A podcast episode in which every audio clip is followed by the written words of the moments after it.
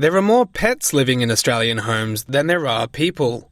2021 figures by Animal Medicines Australia show there are more than 30 million pets across the country, with Australia ranking as one of the top pet ownership nations globally. The pandemic saw pet ownership jump by 8% in the space of two years, from 61% in 2019 to 69% in 2021. And with increased pet ownership comes new pet names. The Lost Dogs Home has recently released the top pet names for 2022. Susanna Talevsky is from the charity and explains how the list is compiled. The list of top pet names of the year are taken from the home's adoption records.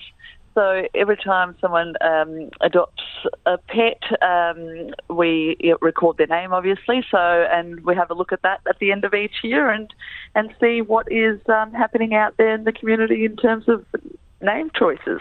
Ms. Talevsky says the choice of names differs for cats and dogs. There are a few that that are um, that feature in both, but generally cats and dogs tend to have uh, very different names. Although Daisy um, features in both the cats and and the dogs and the dogs this year.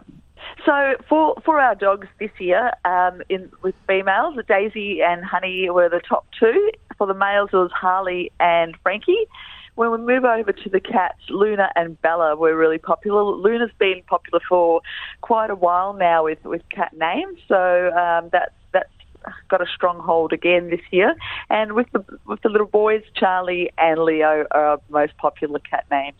Ms. Talevsky says, like anything, pet names go in and out of fashion. We're no longer seeing the um, the names such as Fido and those kind of names. They've they've um, slowly exited um, the vocab. But what we're seeing now is more of a trend towards sweeter sounding names and um, names that are associated with food um, seems to be something that is growing in popularity. There, there's also uh, we're also seeing still a strong element of traditional names.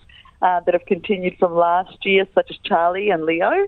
Um, but we tend to see the, the older demographic uh, using those names, and the younger people um, are moving towards what what is might be currently trending, what what we're seeing in popular culture as well. And cultural background can also play a role in the choice of names here in Australia and overseas.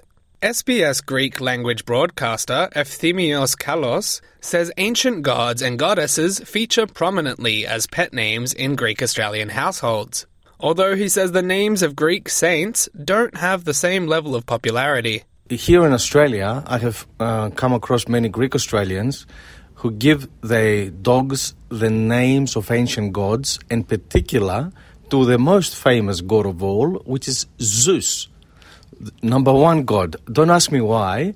Um, and often in the discussion, I say, what would happen if we give our dogs here in Australia or elsewhere in that matter a Christian name in the sense like Christ, God, or Saint, Saint Nicholas or Saint John or whatever. And the discussion pretty much stops there, but it doesn't stop for the names, or the, using the names of ancient Greek gods, which many people find funny actually. And in China, where pet ownership is growing at a rapid pace, some names remain perennial favorites. SBS Mandarin news journalist Jeff Kwan explains. We heard a lot of dog called Lucky, uh, which means the luck will come to my place or come to me, because traditionally we think luck is a uh, dog is a royalty, a symbol of royalty, and we appreciate this character. And so if a dog come uh, go to your place, and which means he will guard there, stand there, and protect you, and bring good luck to you. And we also have this uh, Chinese zodiac thing. So that's I think that's the Chinese thing. We think everything will bring good luck to us. In the Indian state of Gujarat, the concept of pet ownership remains the domain of the upper classes. SBS digital content producer Vatsal Patel says what is far more common is a culture of tending to the many stray animals seen on city streets. So you don't have you don't own that pet and cats, but yeah, absolutely, you might feed them in your daily routine uh, some foods 365 days in a year. Yeah, So my, my father, if I say about my father, he regularly go to the street and he serves them a chapati uh, and other Indian meals that we that's what we cook in our everyday life. And after eating our meals, we used to feed feed them also.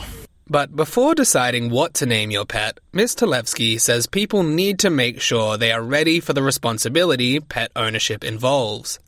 She also encourages people to adopt a pet from a shelter rather than buy one privately. If you are considering a pet, make sure you have thought it out carefully. Make sure that you've taken all your uh, all those considerations in, um, into effect, such as uh, are you going to be in a position to look after a pet long term? Can you afford its uh, vet and food bills ongoing? And remember, a pet really is a 15 to 20 year commitment. So if you've thought all that through, we do have many, many animals in need of a home.